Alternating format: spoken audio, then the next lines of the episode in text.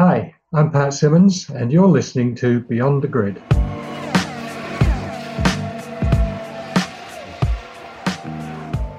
Hello everyone, and welcome once again to the fastest corner of podcast land. It's Beyond the Grid with me, Tom Clarkson. That was another thrilling Grand Prix on Sunday, wasn't it? I like to call it the stunner from Styria. Lewis Hamilton was, of course, imperious on track. But there was a lot going on off track as well, and one of the biggest stories to emerge from race week was the confirmation that none other than Fernando Alonso will return to Formula One in twenty twenty-one with Renault. Were you surprised by the news, and how do you think Fernando's going to get on? Well, to answer those questions and more, I've invited on a guest who knows more about Fernando than most, Formula One's Chief Technical Officer, Pat Symonds. Pat was an instrumental figure in Fernando's two world titles at Renault in two thousand five and two thousand six, when he was the team's executive director of engineering, as well as being a part of its senior management group. And when it comes to Alonso, the racing driver, few people know him better than Pat. He saw him grow from an ambitious twenty-one-year-old test driver into a multiple race winner and a two-time world champion. He knows the brilliance of the man, but he also knows the weaker points, which he hopes Fernando will have ironed out during his two years away from Formula One. Pat also has some pretty tasty reference points with whom to compare Alonso. He's worked with Ayrton Senna, Nelson Piquet and Michael Schumacher, among many other race winners, and he makes some fascinating comparisons between them and Fernando. So sit back and enjoy hearing from a man who's not only one of the most experienced and successful engineers in Formula One, he's someone who really knows what makes Alonso special. I hope you enjoy our conversation. Pat, it's great to have you on the show. Thank you very much indeed for your time. Now, Fernando Alonso, what was your reaction when you heard the news last week that he's coming back to Formula One? To be honest, I wasn't surprised. I think what has surprised me this year, though, is that the the so-called silly season has kicked off so so early. You know, in a, a normal year, we arrive in Hungary just before the break in August, and everyone's talking about what might happen, and, you know, will we know by Monza who's going where and who's doing what? And they, all the speculation arises then. Whereas this year, uh, and of course this is a very unusual year in so many ways, it's all different. And, um, you know, the, the announcements are coming thick and fast and, and early. Once things started clicking into place, and I, I guess that it was Sebastian's announcement or the announcement about Sebastian that really started the ball rolling. Yeah, I, I thought, hang on, is there a place here for Fernando? I think a lot depended on what Sebastian was going to do. Uh, and indeed, one still wonders what he's going to do. But the fact is that everyone jumped in quickly. You know, Daniel was there quickly. Uh, Ferrari were there quickly with Carlos. And, and I think Fernando saw his chance. And I think he's been dying to get back into Formula One. So I wouldn't say it was a huge surprise to me. So for people listening who don't have his stats in front of them, he's thirty-two wins, twenty-two poles, ninety-seven podiums, seventeen years in Formula One. What kind of a driver are Renault going to get in twenty twenty-one? Well, of course, stats refer to, to the past, and twenty twenty-one's in the future, so you know one needs to be careful how you look at these things. But but those stats say a lot, don't they? You know, there there are not many drivers with stats like that. So the answer is they're going to get a damn good driver. There's no doubt about it. You know, I, I knew Fernando well, worked with him over many years. Now, okay, that was a while ago, uh, and people change. Um, circumstances change, cars change, and the requirements that a team needs of a driver and the requirements that the car needs of a driver change as well. But um, I think, you know, the, the fact is that his record speaks for itself. You know, it, it, it it's outstanding. And I, I still believe he has an awful lot within him to enable that success to continue. What are his greatest strengths? Now, this is going to sound trite, but his ability to drive a car fast. uh, you know, it, it, it it, it sounds stupid, but you know, it, it's not a given all the time. And when I say the ability to drive a car fast, I mean when it needs driving fast. And I guess that, you know, this is part of his strength. He has mental capacity. He he knows when to drive the car fast and when to drive it fast enough. And there's a difference. An incident that stands out in my mind was in, in Canada. It was either in two thousand five, two thousand six, one, you know, one of his championship years. He was talking on the radio quite a lot during a lap, during the race. And that was a lap that he set the fastest lap of the race. And this, to me, you know, just illustrated this sort of capacity that he had. He could drive fast while he was thinking of other things. And he, he was driving what he felt was fast enough. Now, that happened at that time. It meant that it was the fastest lap. But there'll be other times when he can conserve things. And I think that that's quite an important factor, particularly these days, you know, with tyre management and, and things like that, I think are, are extremely important. He's said in the past, hasn't he, that he's not the fastest over one lap in qualifying. Is that true? I'm surprised he said that because, you know, I, I think he is very good over one lap. Again, the stats will, will tell you that. I can't remember how many pole positions we, we had in, in those those years, but um, no, I, I think he is pretty good on, on one lap. Were there some who could challenge him? You know what I think that really means? I think that his, his ability to stand out from the crowd is perhaps more prominent in the race than it is in qualifying. You know, I said, okay, his ability to drive a car fast is an important thing. Well, you know, I think there are plenty of drivers who can do one lap in a much more competitive manner than they can do sixty, seventy laps in a, in a race. And maybe that's what he means, that, you know, there were others who could challenge him over a lap. Now, that's not to say that he, he's not quick over a lap, but I think there are probably others who can get closer to him. When it comes to a race, when it comes to managing a race, when it comes to knowing how to plan that race, how to use the car during that race, you know, he he's Schumacher-like, he's Senna-like. He he has that ability to to sort of really get this very holistic view of the race, you know, this sort of God's eye view to to picture the race from beginning to end and to to think how he's going to manage it. He's all over the strategy as well as talking to you on the radio about tyre management and things during a race? Yeah, very much so. You know, I, in those days, I used to do the, the strategy at Renault. We would spend a long while talking it through because, you know, do, doing strategy is partly a mathematical exercise, and, but there's a little bit more to it than that. There is certainly, when you're doing the maths, you have unknowns that you're, you're putting into your simulations and things. So you you try and imagine your way through those, and I, I used to try and build up a mental picture before the race of, you know, if this happens, then this is the sort of direction I need to go in. So that even if your tools fell over or, or, you know, if things went out of the sort of boundaries that you'd imagined, you still had this sort of, in, in my mind, it was almost like a sort of three D map of the race. And you could see your way through the hills and valleys. And, you know, depending on how steep they were, you went in a certain direction. And, and I think Fernando used to really enjoy talking that through and understanding that uh, and translating it in real time during the race.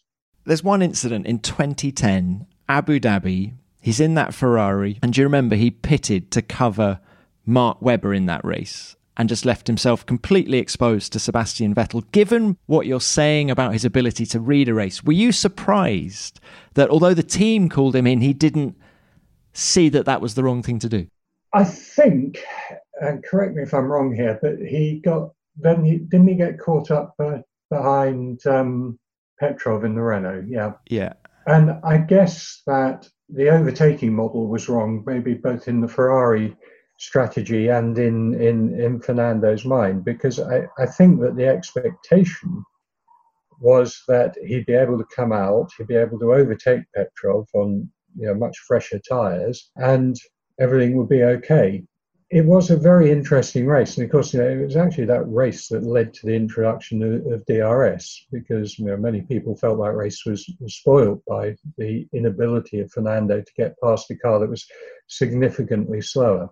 So I, I think it's unfair to judge him on that one instance where things did go wrong, because I I think everyone expected he'd come out of the pits, he'd get past Petrov, he'd, he'd set off on, on the chase, because it, it it really was, as you say, it was Webber w- was the important one. I think um, Sebastian was the one who was sneaking up that no one was looking at. Mm, yeah. But uh, we do get strategies wrong, all of us, sometimes very publicly, particularly uh, when you're going for the win of the race or the championship or whatever, and it gets analysed to hell by by people like you, Tom.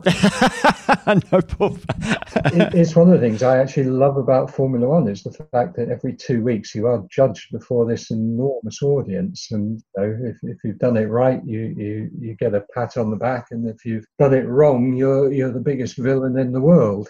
The reality is that's happening up and down the field. It's not quite so so public sometimes, and you know, far more often than not, Fernando got it right. A lot of news outlets are saying, you know, is this going to be a bit like Michael Schumacher coming back to Mercedes? How close do you think Fernando is to his peak now? He's going to be thirty-nine at the start of next season. He's going to turn forty midway through. Well, I think, uh, correct me if I'm wrong, Tom, but Michael was forty-one, I think, when he came back. Mm, he was, yeah. Yeah. Does age matter so much these days? Um, The, the the career of a of a Formula One driver is actually very long these days. You know, they're, they're getting into cars at the age of eighteen, and they're getting out of them at the age of uh, forty, forty-one. Raikkonen's up there now, isn't he? He's uh, thirty-nine or forty or something. You know, it is, it is quite a long career. Now, it's easy to look at Michael and say, well, he, he came back when he was forty-one. It didn't work particularly well. You know, there's no doubt he was not as competitive as he had been earlier. But, you know, there's more to, to it than just the driver, for a start. In those days, um, Mercedes, they were struggling with tyres, weren't they? You know, it, it, particularly in races, they, they weren't on top of their tyre management the way they are now. And I think that that had quite an effect on Michael.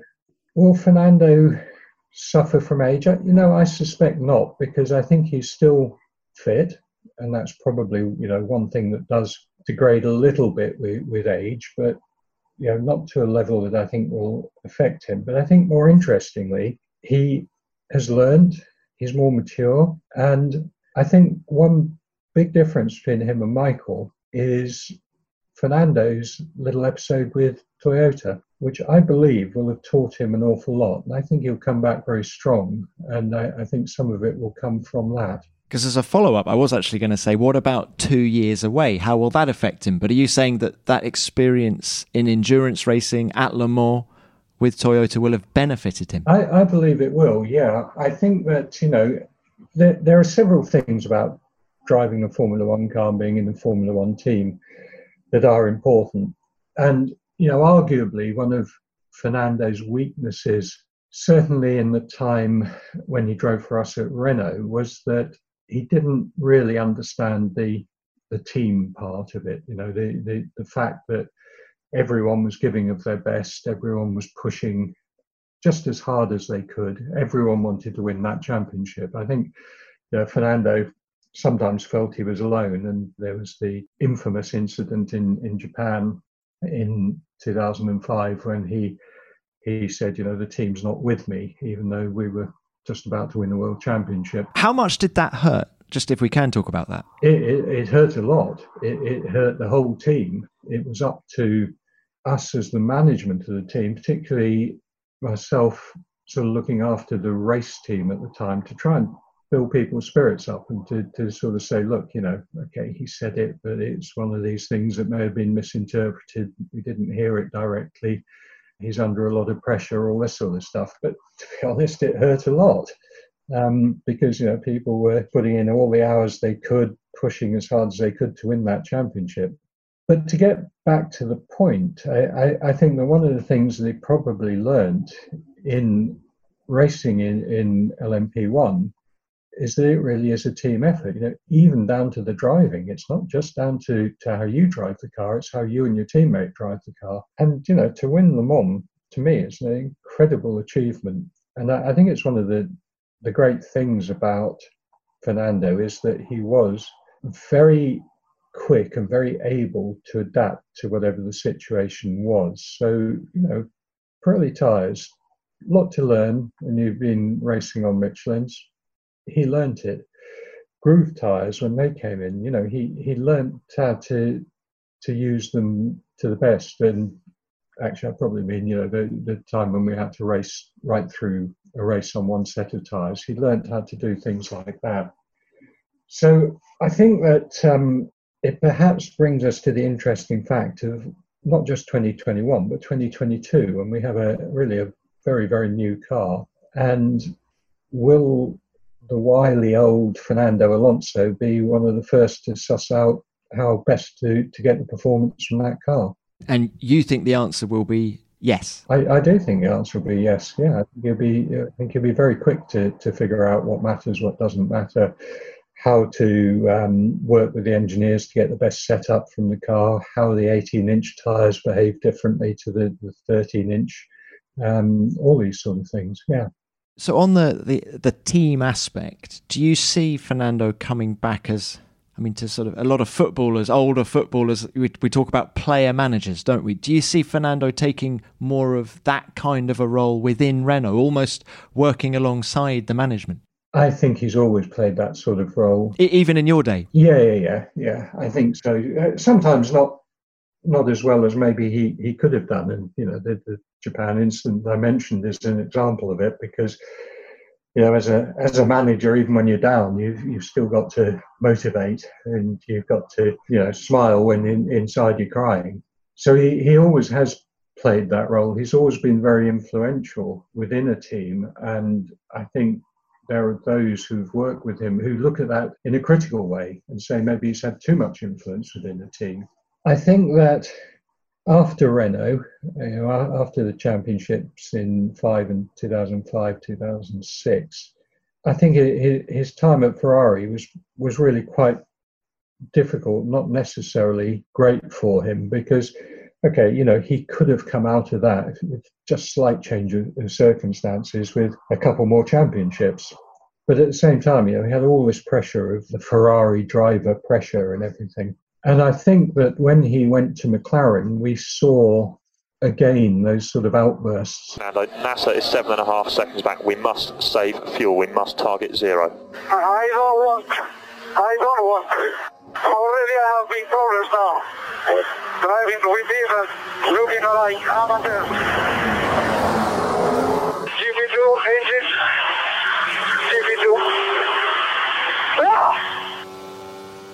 They really are a little bit, they're, they're negative to the team, they're, you know, and they, they, they don't win him friends. But again, you know, I'd say that, um, I'd say that I hope that he's he's got through that and he's a more mature person. You know, it's it's quite a long while ago that I worked with him and uh, people do change. Just a little bit more about his work ethic. You know, how hardworking is he outside of the car? How often back in the in, in the Renault days was he coming to Enstone and just jollying along the guys? Because I think you have told me in the past, actually, Pat, how Michael Schumacher used to just almost turn up unannounced at the factory just to see you guys. Was Fernando like that as well? No, not in exactly the same way. I mean, uh, Michael was exceptional in that, that respect, you know, because he he really understood the, the value of, of the team and, and how to get the best from the team. You know, he knew everyone. He knew, didn't just know their names. He knew a, a significant amount about them, you know, what their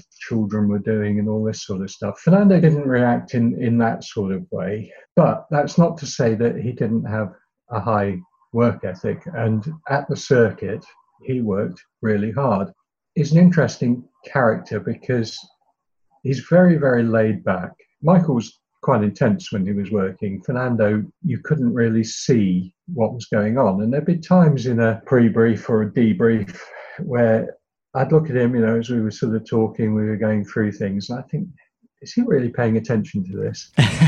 And then he would ask the deepest, most searching question you can imagine, and you'd think, wow, you know, he, he's not just paying attention to it, he's really understanding this at a at a really high level. I, I wouldn't criticise his, his work ethic at all.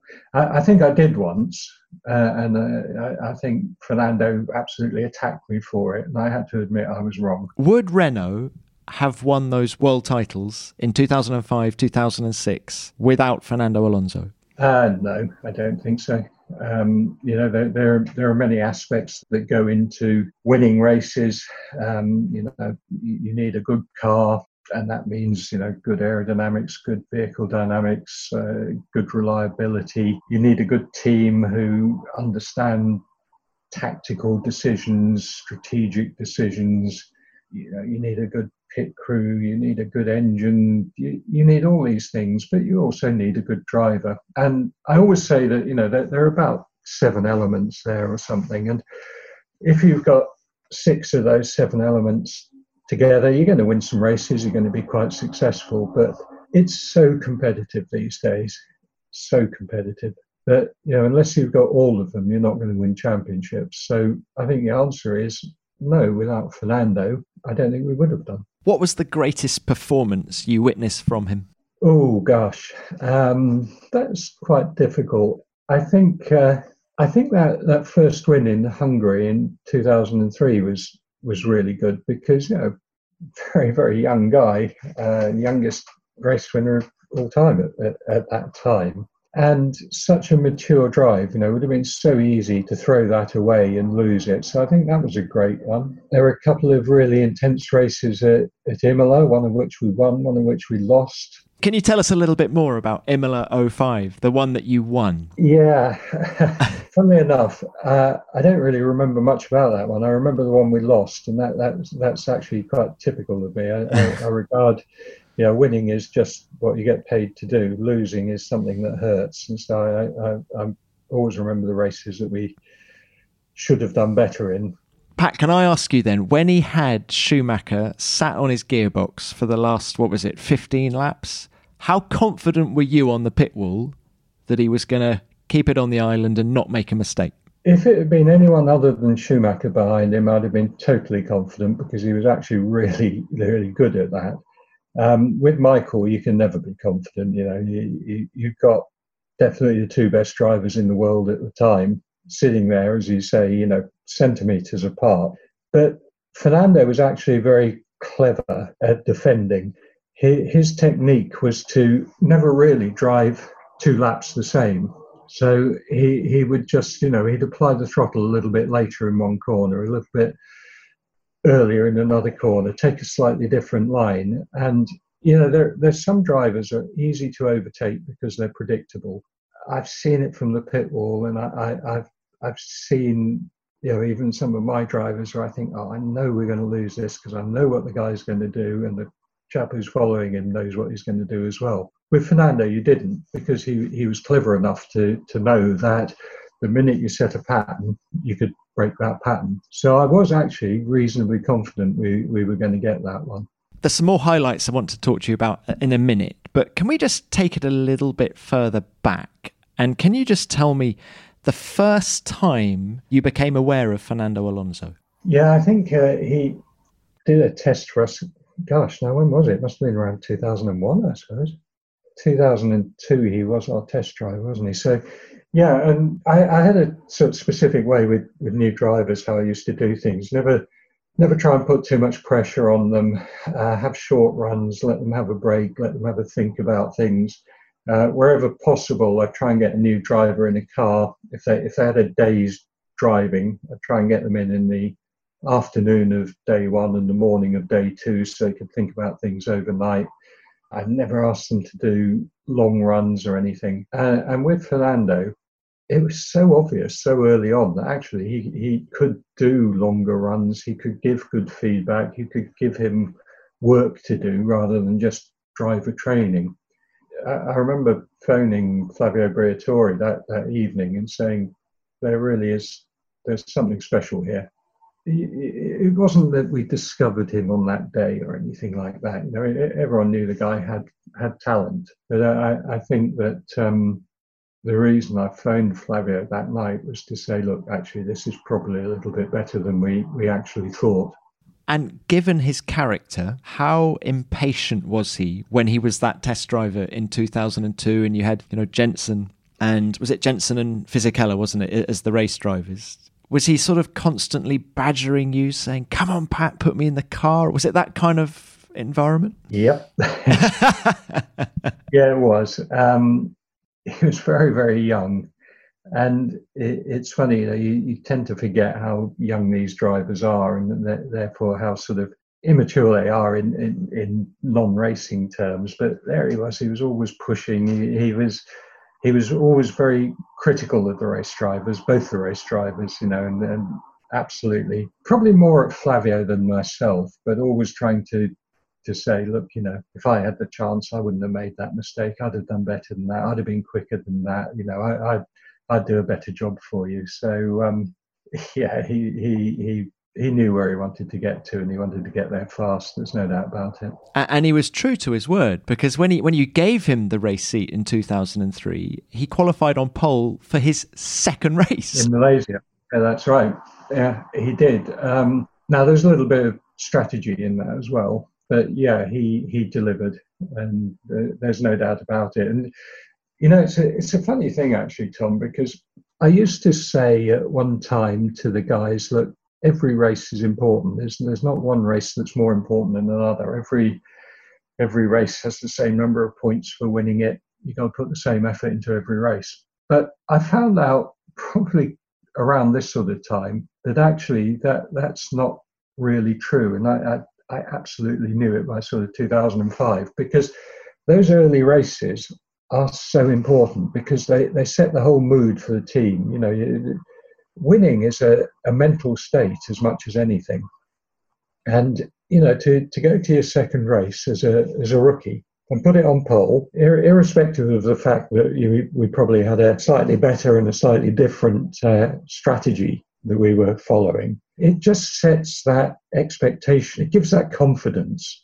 And, you know, being a winner is, is something really special. I, th- I think, Tom, you, you've seen it so many times in, in your career that once a driver wins a race, they seem to be unstoppable. You know, sometimes it can take ages to get to that first win. And then when it happens, that that, that self-esteem, just drivers, in fact, all competitors have to have in, in bucket loads. It just rises exponentially uh, and the wins just keep coming then. How did winning change him?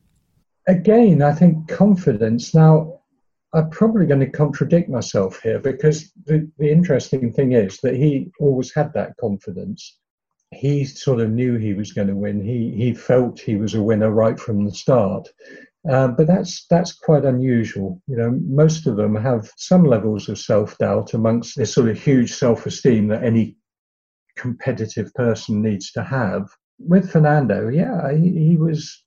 Yeah, just like we were saying, he was badgering us to get, get in the race car when he was driving a Minardi. You know, he, he just, he, he did feel he could do it. There, there was always something to come from Fernando. What about the mind games with his teammates? I hope I'm not being too unfair, but I always felt Fizzy was brilliantly quick, but a bit of a sitting duck for someone like Fernando. Is that unfair? No, I don't think it, I don't think it is. Yeah, we, we talked a little... a few minutes ago about what you need to to win races, and I said yes, you need a driver. What do you need in that driver? You need a, a high level sort of intelligence, competitiveness and, and, and what have you. And I think, you know, with Fizzy, he was very quick and he drove some good races as well. Don't don't get me wrong, I'm certainly not not putting the guy down. He he was a damn good driver. But I think that um, if you compare him to Fernando, Fizzy had his way of doing things. You know, this is how I'm going to go about this race, and the pattern was set. Fernando, as I alluded to earlier, was always thinking, always changing, always trying to find a new way of doing things, even during the race. I think that's probably what, what made him stand out amongst his teammates. In, in themselves, yeah, good drivers, without a doubt. But Fernando just had that, that little bit extra. Is this a legacy thing with him? Is that one of the reasons he's coming back? I think there's no doubt about it. Um, you know, it, I, I think it's it's a shame that a guy with that amount of talent has only won two championships. And if I think that's a shame, Fernando will think it's it's a tragedy. So yeah, there's definitely unfinished business. And you know, you can talk about triple crowns, and you can talk about wanting to win Indy, and yeah, he'd like to do all these things. But you know, I know Fernando well enough to know that there's nothing he wants more than another Formula One World Championship. And that is why he's coming back. He thinks he can achieve that with Renault, maybe in twenty twenty-two. Yeah, ab- absolutely. Yeah. Fernando's not a journeyman. He hasn't come back because he's bored. He hasn't come back because, you know, he wants to see the world again. He, he's come back to win. You've worked, Pat, with some of the greatest drivers of the modern era. And I just was wanting to get your thoughts comparing Fernando to, for example, the likes of Ayrton Senna. You work with Senna very early in his career. You work with Fernando very early in Fernando's career. Are there parallels between those two? Yeah, I think, Tom, you, you say I work with them in the modern era, but, you know, I've been in Formula One a long time. And it, it's interesting that people often ask this question of, you know, can you compare Senna, Schumacher, Alonso? The interesting thing is that I work with those three in particular, and there are many other champions I work with, but those three in particular were a decade apart. So, um, you know, Ayrton in the eighties, Michael in the nineties, uh, and Fernando in the two thousands. As an engineer, what you require of your driver changes with time. In, in the eighties, we didn't have data acquisition, we didn't have the understanding of the cars, we didn't have the modelling capabilities, we didn't have simulation, and we relied on the driver. The driver was all our feedback. I mean, it, it sounds crazy now, but, you know, even down to gear ratios and what revs we were pulling in top gear and what the water temperature was and things like that, all that came from the driver. So a very different requirement to today, where you actually know far more about what the car's doing than, than the driver does. Michael's somewhere in the middle. You know, we, we, we certainly had a reasonable amount of data acquisition, although it was early days and it wasn't anywhere near the quality it is now. But, you know, starting to work the, this sort of very holistic view of the, the engineering and the driving all coming together to, to achieve performance. In many ways, different requirements, different drivers, and, and in my view, different eras. You know, it, a year is a, a long, long time in, in Formula One. A decade is is forever. But there are human qualities as well. And I've mentioned a few times self-esteem. I think what I see as the, the similarities between particularly those three drivers and, and many others, you know, Nelson Piquet, Gerhard Berger, many, many others, what, what I... I see is this enormous self-esteem, this this absolute belief that they are the best in the world. They are the only people who will get the performance from the car. You know, they're, they're doing you a favour, driving your car, and they're going to win with it. And they are much, much better than the other nineteen, twenty-three, however many people who were on, on the grid at the time.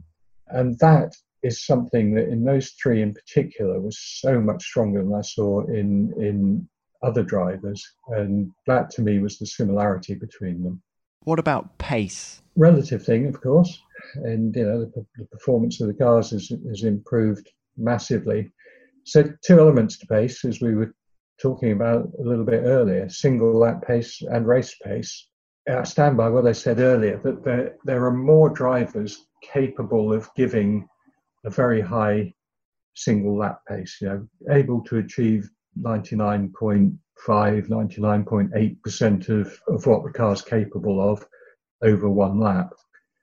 Pace over a race, different thing. Much fewer drivers are able to do that. Now, again, if we refer to those three, my time working with, with Ayrton, he really was poor over race pace, but it was because he was unfit. He he hadn't realised that you needed to be very fit to drive a Formula One car, probably more so in those days than even now, because we didn't have power steering. We had rudiments of ground effect, um, which made steering quite heavy at times. There were certainly times when in a fast corner, you, you turned in, you applied a steering angle, and then you locked your your elbows sort of almost into the monocoque because the loads were so high you wouldn't be able to correct. So if, if the car didn't do what you expected, you were in trouble. That's fascinating in that you said earlier that Fernando was ready to go when he arrived. He was able to do long distances in that first test, et cetera. Whereas you're saying really Senna wasn't quite ready to go. That's quite interesting difference between the two of them right there. I wouldn't say that Senna wasn't quite ready to go. I'd say he was nowhere near ready to go. It was actually Michael coming along who realised, and I think this probably came, we were talking about sports cars earlier. Now, a lot of people forget that, that Michael drove for Mercedes in, in sports cars before he came into Formula One. And I had a huge respect for the way Mercedes ran the sports car team. It, it was with Sauber. But they had this incredible driver training program where, you know, they, they taught them all sorts of things. I mean, even the sort of P R aspects, how to conduct themselves in interviews and what have you. But they also taught them physical well-being uh, and physical strength and physical stamina was so important to winning races. And, and Michael took that to new levels. Suddenly, when people saw what Michael was doing, from that point onwards, everyone had to do it. But prior to that, in Ayrton's time, absolutely not. And, you know, Ayrton could do a quick lap in those days, but he couldn't do consistent laps. He, he found it very difficult. He he improved a lot during, you know, the, that time he was with, with us at Tolman, but um, it, it was still a, a big difference, I think. Those three are such fantastic drivers. Simmons Grand Prix, you got a blank checkbook. You can employ two of them. Who would you choose? Wow, putting two of those three in the same team would be fireworks. yeah.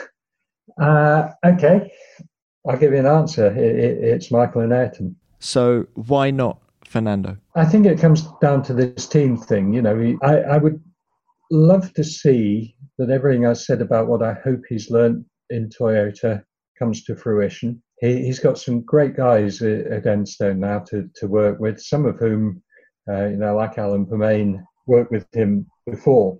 So, uh, you know, I hope that he really has upped his game in, in the sort of team building side of things. But um, until I've seen that proven, and as, as you've given me this very nice blank check, and thank you for that, um, and I have to spend it today, that's my answer. And how good is Fernando at developing a car, looking at these twenty twenty-two regs and things? Yeah, I think I think he's good. And and I think that's that's an interesting thing. And I, I was amused to see that he's already um, starting to direct the team and telling them to forget about twenty-one and get on with twenty-two and all this stuff. Do you believe him when he says that? Yeah, I do. You do believe him? Okay. No, I, I think he is. I think he is pretty adaptable, and uh, I think he will get the best from from the twenty-two car. When, when I worked with him, I admired the way he could adapt to things. Uh, I mentioned earlier, you know, the, the single set of tyres through a race, which was a really difficult thing to do. He he understood how to to use them, when to use them. I think going and doing Le Mans, uh, as I've said before, I think is a fantastic thing to do. I think it really will have helped him. And interestingly, I, I spoke to him last year, the year before, I can't remember, uh, and I, I spoke to him quite a lot about driving the Le Mans car because, as you know, I've been working on the twenty twenty-two car and the overtaking capabilities and things. And so I, I, I was talking to a lot of the drivers, um, like him, like Hulkenberg, who, who'd driven the L M P one cars because I wanted to understand a bit about them. And it, and it was fascinating to get his insights as to how he had learnt to drive the L M P car and what he'd had to do and how he'd discovered, particularly with the energy regeneration on that car, how he discovered things that, you know, the other drivers hadn't discovered. They'd been driving it for a while. He came along and he said, oh yeah, well, look, if I do this and if I do that and if I lift here and brake here, I, I, I've actually got more energy to play with. It, he he's very, very good at things like that, and and I think the twenty twenty-two car will be will be good for him because it'll be a bit of a reset for everyone, and I think it will help Fernando quite a lot. And the young'uns on the grid, it's such a young grid now, really, isn't it? Do you think he'll have any problems uh, adapting to racing with the likes of Max Verstappen, even his teammate Esteban Ocon. Tom, when you get to our age, they're all young, aren't they? That is true. I don't think so. I don't think that would enter his head. It, it, you know, the, the minute he gets in the car, the minute the visor comes down, there are nineteen enemies on that grid, uh, and he doesn't care who they are, what they are. They are the enemy, and they, they're there to be beaten. Brilliant. And so just in conclusion, Pat, you're predicting the same Fernando that we've known all along, but perhaps a little bit more of a team player. Is is that a fair summary? That, that's what I'm certainly hoping for. Um, predicting, I, I don't like making predictions, you know, to, but that, that's what I'm I'm really hoping for, and and I really hope that, you know, the guys at Enstone and Very can provide him with, with what he needs. Uh, I, I think the engines are starting to equalise a little bit. Um, there's still a little way to go. I hope that the, the investment is there. You know, Renault, like all of the manufacturers, are, are really hurting. You know, their, their share price has dropped from sort of high fifties to low twenties uh, euros per share over the, the last year. Their sales are down sort of month on month. Look at May, they're down by fifty percent. They, all the, the auto manufacturers are hurting, but they need to make the most of this opportunity. They, they need to put the investment in to give Fernando what he needs to win. And, and I really hope that they will do that. Well, it would be fantastic, wouldn't it? Fernando Alonso back on the top step. Pat, thank you so much for your time. What a wonderful chat. It's a pleasure.